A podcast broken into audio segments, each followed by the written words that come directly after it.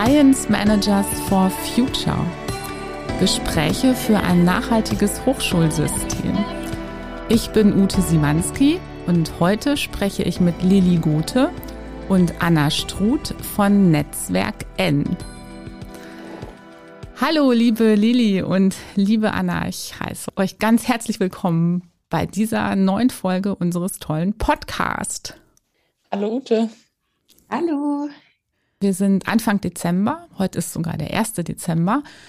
Und ähm, ich freue mich wirklich sehr, dass wir das schaffen, in diesem Jahr unseren Podcast noch aufzunehmen. Wir wollten das ja eigentlich schon viel früher machen. Und wie das immer so ist, Hochschulen nachhaltiger zu machen, ist ein total zeitintensives Geschäft. Und deswegen war es gar nicht so leicht, euch beide zu einem Podcast-Termin zu kriegen. Und umso mehr freue ich mich. Vielleicht machen wir das direkt zu Beginn. Vielleicht wisst ihr, dass ich so eine kleine Tradition in diesem Podcast habe. Wir sind alle noch im Homeoffice. Ich bin nach wie vor in Köln. Wo seid denn ihr? Lilly, wo bist du? Ja, wir können den Rhein ein Stück entlangfahren. Äh, ich sitze gerade in Mainz, habe tatsächlich auch, wenn ich aus dem Fenster schaue, einen Blick auf den Rhein und äh, da hat es mich bisher hin verschlagen. Ich, und du, äh, Anna? Ich bin von Stuttgart dabei. Aus meinem Fenster sieht man tatsächlich den Campus der Uni Hohenheim. Netzwerk N. Mir ist das großartige, famose und so wichtige Netzwerk N natürlich ein Begriff. Hm, vielleicht nicht allen, die heute zuhören bei unserem Podcast. Ähm, wer von euch mag denn in einigen Sätzen mal skizzieren, was genau das Netzwerk N ist und was ihr so macht? Das Netzwerk N ist ein Netzwerk von Studierenden, das sich für mehr Nachhaltigkeit an Hochschulen einsetzt. Dabei sehen wir Studierende als die treibende Kraft und Ideengeberinnen, die das nach vorne bringen können. Gegründet wurde das vor zwölf Jahren. Seit zehn Jahren sind wir auch ein eingetragener gemeinnütziger Verein und haben verschiedene Projekte. Lilly, vielleicht willst du noch was zu den Projekten sagen? Ja, wir haben im Verein ein paar bezahlte Projekte, wo Menschen für uns arbeiten und die eben vor allem unsere Zusammenarbeit mit den Ehrenamtlichen auch koordinieren. Denn in unserem Verein sind eben auch viele Studierende ehrenamtlich aktiv. Seht ihr diese Postkarte, die ich hier gerade in die Kamera halte? Erkennt ihr die wieder? Also das ist ein ähm, extrem sympathisch äh, lächelnder Studierender mit dunklem, lockigem Haar, der in die Kamera lächelt und eine große Sprechblase, eine Papp-Sprechblase in, in die Luft hält. Und darauf steht die tolle Frage, rettet deine Uni schon die Welt? Also das zeigt für mich, was die Arbeit des Netzwerk N ausmacht. Ihr bringt die Hochschulen dazu, ihr bringt das Wissenschaftssystem dazu und habt es schon dazu gebracht, sich viel mehr mit der Frage zu beschäftigen, wie denn dieses System selbst auch die Welt retten kann. Seht ihr das auch so? Ich glaube, wir bringen die Hochschulen nicht dazu, sondern erstmal die ganzen Ehrenamtlichen, die bei uns aktiv sind, beziehungsweise die lokal Initiativen haben. Und da würde ich schon sagen, dass das Thema wahnsinnig gepusht wird an den einzelnen Hochschulen, beziehungsweise mit unserer Unterstützung dann auch Lobbyarbeit, nenne ich das gern, auf nationaler Ebene ähm, ver vertreten wird und wir da auch an verschiedenen Stellen mit Politikerinnen im Austausch sind, an öffentlichen Veranstaltungen mitwirken und das Netzwerk N gleichzeitig die Studis darin bestärkt, den Wandel vor Ort voranzutreiben durch die verschiedenen äh, Workshops, Skill-Sharings, die wir anbieten, die Programme. Wir haben ja zum Beispiel das Wandercoaching, wo wir erst Coaches ausbilden, die über eine Woche quasi Handwerkszeug bekommen, verschiedene Methoden kennenlernen und dann zu lokalen Initiativen gehen und die darin bestärken, an ihren Hochschulen den Wandel voranzutreiben. Und ich glaube, das ist auch was, was wir im Netzwerk N super, super wichtig finden, dass die Studis an ihrer jeweiligen Hochschule die Expertinnen sind, weil die die Fächer kennen, die den Campus kennen, die Menschen kennenlernen können und da würde ich sagen, haben wir super viel vorangebracht. Ich glaube, da gibt es auch ein paar Best-Practice-Beispiele. Ich denke, mhm. dass vor allem eben Studis so eine große Gruppe sind. Also wir haben in Deutschland beinahe drei Millionen Studierende und wir sind zahlenmäßig einfach die größte Statusgruppe an den Hochschulen. Auf der anderen Seite werden wir in Entscheidungen oft übergangen. Ähm, und ja, wir haben aber auch eine Perspektive zu bieten, die ähm, ja aufgegriffen werden kann und die beachtet werden sollte, weil Unis letztendlich eben auch Orte sind, an denen wir fürs Leben lernen und in denen wir lernen können, wie wir eigentlich mit äh, bestimmten Herausforderungen der Zukunft umgehen können. Mhm. Ich würde sogar sagen, das muss aufgegriffen werden, denn eigentlich ist das ja einer der größten Ansprüche von der Hochschule, Studierende darauf vorzubereiten oder darin zu bestärken in ihrem zukünftigen Weg. Und deshalb würde ich mir halt wünschen, dass Studierende da auch die richtigen Tools an die Hand bekommen und gleichzeitig die Hochschule als so inspirierenden Ort wahrnehmen, dass sie sich an der großen Transformation beteiligen wollen langfristig. Ich finde interessant, dass mit den Fridays for Future das Thema in so eine breite gesellschaftliche Öffentlichkeit gebracht wurde. Die haben es ja wirklich geschafft, den gesellschaftlichen Diskurs zu verschieben. Etwas, was Wissenschaftskommunikation 30 Jahre lang nicht geschafft hat, haben die Fridays geschafft. Und mein Eindruck ist, dass ihr, die Studierenden und insbesondere eben auch das Netzwerk N, das geschafft hat, diesen Diskurs in die Hochschulen zu tragen. Seht ihr da auch so eine gewisse Parallele?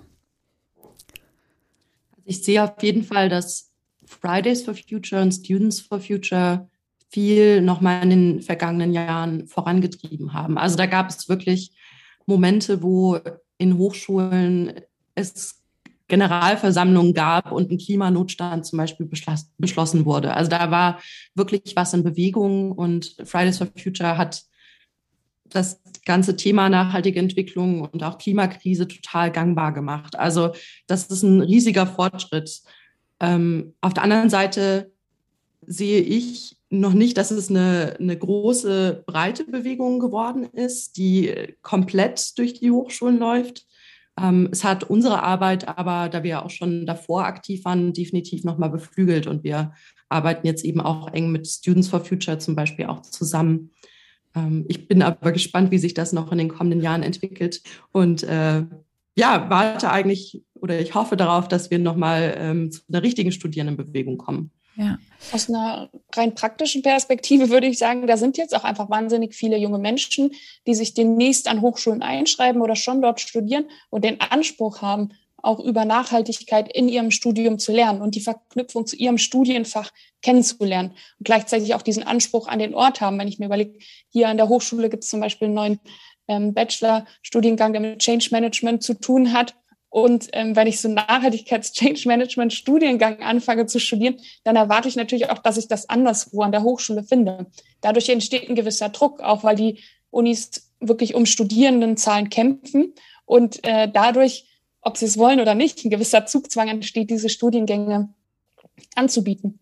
Gleichzeitig bin ich immer wieder wahnsinnig überrascht, wie ProfessorInnen sich dem Thema so verschließen können und in bestimmten Gremien das Thema Nachhaltigkeit immer noch nicht wirklich angekommen ist oder die Anpassungen sehr träge sind oder teilweise auch einfach Überforderungen, glaube ich, herrscht. Wie kann ich Bildung für nachhaltige Entwicklung in mein Studienfach mit integrieren? Wie kann ich Klimathemen mit reinbringen? Wie kann ich Menschen zu kritischen Reflexionen anregen? Der letzte Podcast, den ich äh, geführt habe, das letzte Gespräch war mit dem Kanzler der Dualen Hochschule Baden-Württemberg mit Herrn Heinbach. Und der sagte tatsächlich, dass, weil da können wir gleich kurz drüber sprechen, ähm, dass die Studierenden einen ganz entscheidenden Impact geliefert haben, ganz entscheidend dafür waren, dass für diese Hochschule Nachhaltigkeit ein großes Thema ist. Und eben lief, äh, habt ihr das Stichwort Best Practice genannt. Äh, vielleicht mag eine von euch darüber erzählen, inwiefern das tatsächlich eine Erfolgsstory ist, an der das Netzwerk N direkt beteiligt ist. Ja, es war eigentlich ganz schön, dass du das Beispiel auch eben genannt hast, weil wir eben vor anderthalb Jahren, ähm, wir machen ja in regelmäßigen Abständen immer verschiedene Veranstaltungen. Da gab es die Fusion N, ähm, eine unserer Vernetzungsveranstaltungen für MultiplikatorInnen. Und äh, da war eben auch eine Studentin der Dualen Hochschulen Baden-Württemberg, kurz der DHBW, anwesend. Äh, und diese Studentin, die Katharina, ähm, war in einem Vortrag zum Thema Verankerung von Nachhaltigkeit in Gremien an den Hochschulen. Also da ging es um verschiedene Formen, sei es zum Beispiel eine Umweltmanagerin oder ein Green Office oder eben so ein Nachhaltigkeitsstab, in, der an den Senat angedockt ist. Und sie hat sich eben diese Vorlage sozusagen, die da präsentiert wurde von einem unserer Mitarbeitenden, genommen und geschaut, was würde auf die DHBW passen. Und dann ist sie in den Austausch gegangen mit Personen an der DHBW, die diese Idee aufgegriffen haben. Und jetzt in den vergangenen Monaten sind eben an der DHBW verschiedene Green Offices ähm, quasi eingeführt worden, äh, verankert worden. Und da arbeiten jetzt eben auch studentische Hilfskräfte daran, Nachhaltigkeit eben an den Standorten wirklich umzusetzen. Anna, du warst auch an einer weiteren Veranstaltung in dem Rahmen beteiligt. Magst du vielleicht kurz erzählen? Ja, ich habe eigentlich das Kickoff moderiert für die DHBW. Ähm, das Zusammenkommen der Studierenden, die daran Interesse hatten, an den Green Offices mitzuarbeiten. Cool ist natürlich, dass das auch ein Beispiel ist. Katharina, ähm, eine echte Powerfrau, hat mit dem Herrn Palenberg zusammengearbeitet. Das ist jemand, der in der Institution arbeitet. Und ich finde, das ist so ein cooles Beispiel dafür. Katharina hat unsere Good Practice genommen, ein Teil einfach copy-pasten. Man muss das Rad nicht neu erfinden, wenn man Dinge an seiner Hochschule etablieren will, nur lokal dann anpassen und ähm, das vorantreiben. Sie hat den AStA auch dafür sozusagen genutzt, um aus studentischer Sicht da den Anschub zu bekommen. Und dann wurde das mit Herr Palmberg auch immer weiter vorangetrieben. Und ich finde, das ist so eine Rolle, die Mitarbeitende übernehmen können. Wenn so eine Studie kommt und sagt, hey, ich habe eine Idee, auch wirklich zuhören, ähm, sich auf die Idee einlassen und die mit vorantreiben. An dieser Stelle kurz zur Erläuterung für alle, die da draußen zuhören. Äh, Jörg Palenberg ist unter anderem der Nachhaltigkeitskoordinator an der DHBW. Äh, wir grüßen ihn ganz herzlich von hier aus und Dankeschön nochmal für all das Engagement für die Nachhaltigkeit an der DHBW. Da muss ich nochmal kurz ergänzen. Das ist übrigens die Katharina Krug. Man vergisst schnell die Nachnamen, vor allem bei Studierenden. Und das ist vielleicht auch so ein klassisches Thema, ähm, dass es innerhalb der Institutionen auch cool ist, wenn die Leute, die das so mit vorantreiben, immer mal wieder Credits ähm, dafür bekommen und auch gesehen werden und Wertschätzung bekommen das finde ich auch ein super wichtiges Element. Total wichtig. Danke. Wie seid denn ihr eigentlich organisiert im Netzwerk N? Und ich bin mir gar nicht sicher, ob ich eingangs gesagt habe, dass ihr beide Vorstandsmitglieder seid im Netzwerk. So, wie ist die Struktur und was ist denn so genau eure Aufgabe im Netzwerk N? Wenn man das mal so eben kurz sagen kann. Ja, Struktur erstmal zu erklären, ist nicht äh, die leichteste Aufgabe, aber grundsätzlich äh, sind wir eben ein ehrenamtlicher Verein und der Verein besteht eben hauptsächlich aus den Mitgliedern, die eben bei uns einmal im Jahr zur Mitgliederversammlung zusammenkommen. Da wählen wir unseren Vorstand. Das sind meistens sieben Personen. Ähm, Im Moment sind wir zu sechst die eben ehrenamtlich so ein bisschen die Richtung vorgeben, wo, an welchen Projekten arbeiten wir, wo setzen wir den Fokus drauf. Und letztendlich, ähm, genau, bestimmen wir eben auch so ein bisschen mit, was in den Projekten auch passiert, die wir umsetzen. Da haben wir unsere hauptamtlich äh, angestellten Mitarbeitenden. Aber vor allem gibt es eben bei uns im Netzwerk auch viele Ehrenamtliche, die ähm, bei uns zum Beispiel eine Multiplikatorinnen-Schulung erlebt haben und die so ein Stück weit mit uns assoziiert werden oder auch für uns auf Veranstaltungen gehen. Äh, das ist eben ein breites Netzwerk, was sich bundesweit, aber auch über die Grenzen hinaus bewegt. Genau, also es gibt quasi den Vorstand. Ich würde sogar sagen, nicht nur ein bisschen, sondern da trifft sich äh, mindestens viermal im Jahr, ein Wochenende lang und wir telefonieren immer. Das ist eigentlich auch so ein strategisches ähm, mitdenken, auch um mit anderen Partnerinnen zusammenzutun. Und eine unserer Aufgaben ist es, AGs zu leiten. Und in den Arbeitsgruppen kann man sich einbringen. Also ich zum Beispiel leite die AG Green Office mit Jorin Meyer zusammen. Und äh, hier können die Leute, die Lust haben, aus unseren Lokalgruppen einfach an Themen mitarbeiten, die gestalten. Wir organisieren die Green Office Konferenz im Januar bei denen ganz verschiedene Leute ihre Perspektive vor allem auch auf Lehre und Green Office zeigen. Es gibt AG Storytelling, wo es ums Geschichten erzählen geht. Da gehöre ich auch dazu. Ähm, die AG Awareness zum Beispiel, wo wir einen Diskurs innerhalb der Organisationen anregen wollen. Ähm, die AG Perspektive N, die AG Politik oder Hochschulpolitik, wo wir uns versuchen einzubringen und auch Wissensaustausch zu starten, die AG kritische BNE, Lilly, das ist ja dein Feld, ähm, die auch richtig ähm, abgeht und immer mehr Zulauf bekommt. Und das sind immer so Gelegenheiten für Ehrenamtliche, sich im Kleinen oder im Großen mit einzubringen. Und bei unseren Projekten, also wir sind da ja auch in dieser Projektförderlogik so ein bisschen drin. Wir schreiben einen Antrag, das Projekt kommt durch. Und hier ist eigentlich unser Ziel, Ehrenamt zu ermöglichen. Also wie schaffen wir Strukturen, dass die Menschen, die Lust haben, sich einzubringen, möglichst darin bestärkt werden und das auch ähm, inklusiv möglichst stattfinden kann ihr habt das sehr plastisch beschrieben, die, die TrägerInnen sind Studierende.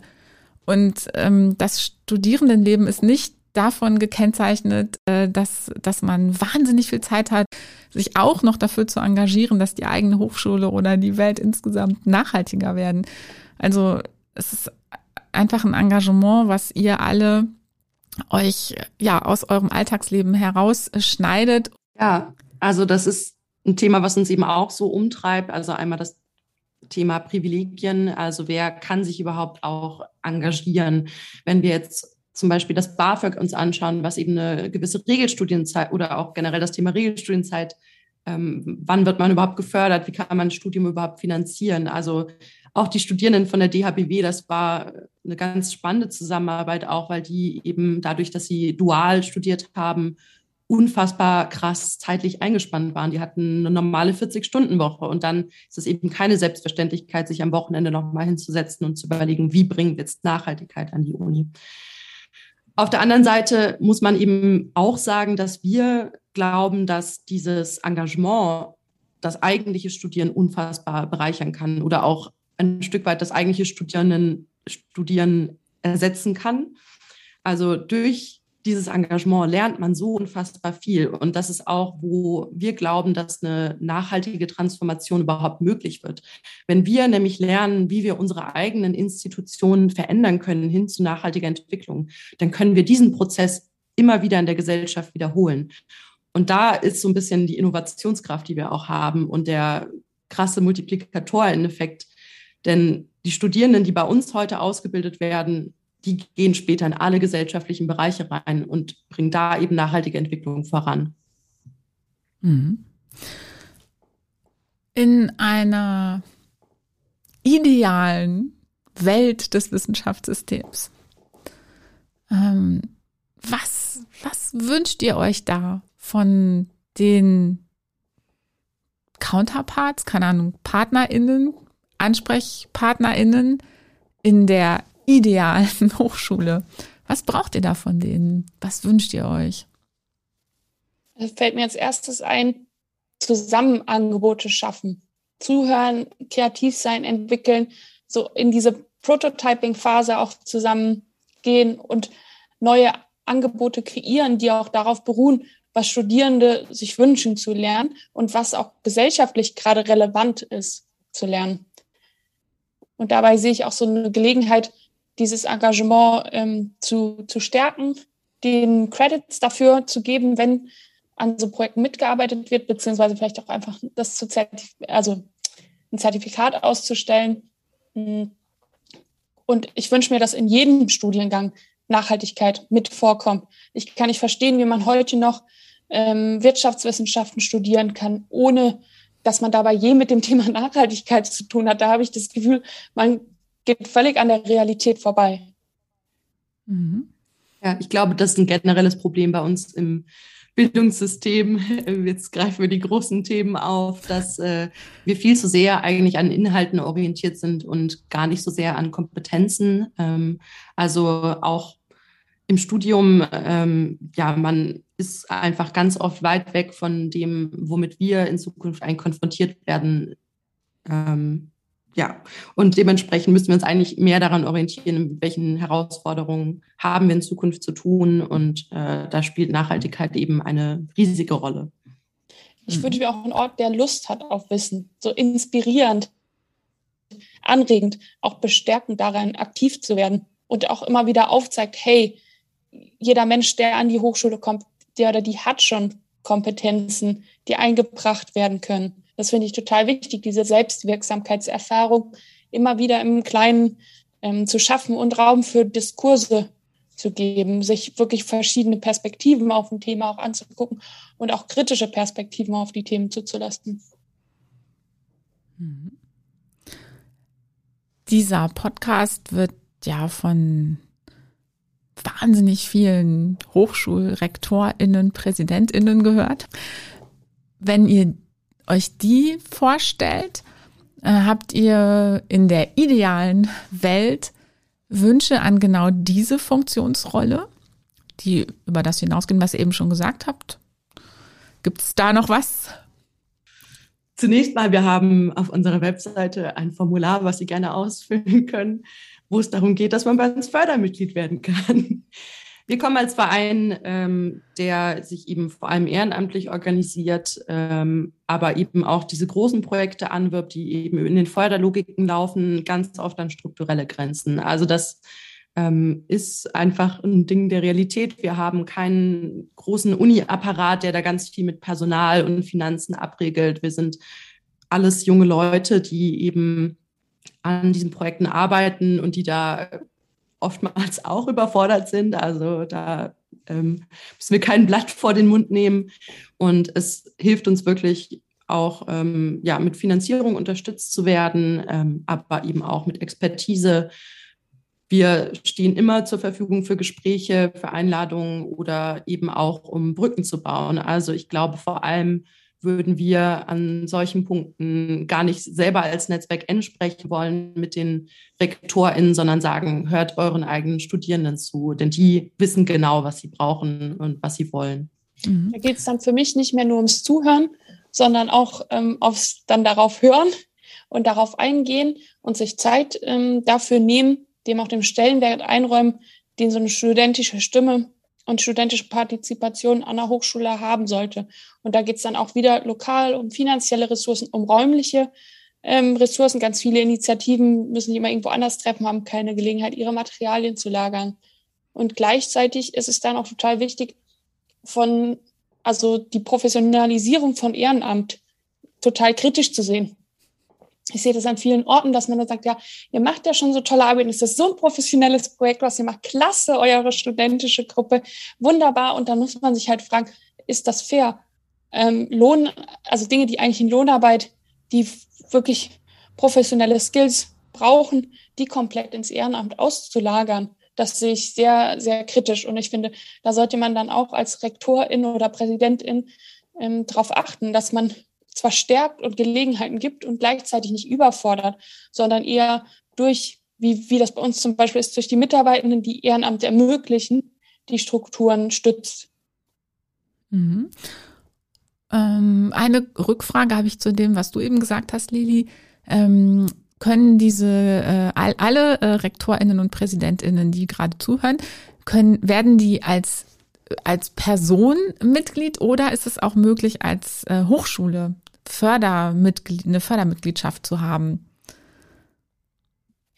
Ja, beides ist möglich. Da kann ich vielleicht drauf eingehen. Also wir freuen uns über alle Privatmenschen, die ähm, Fördermitglieder werden, aber auch als Institution, als Unternehmen, als Forschungsgruppe.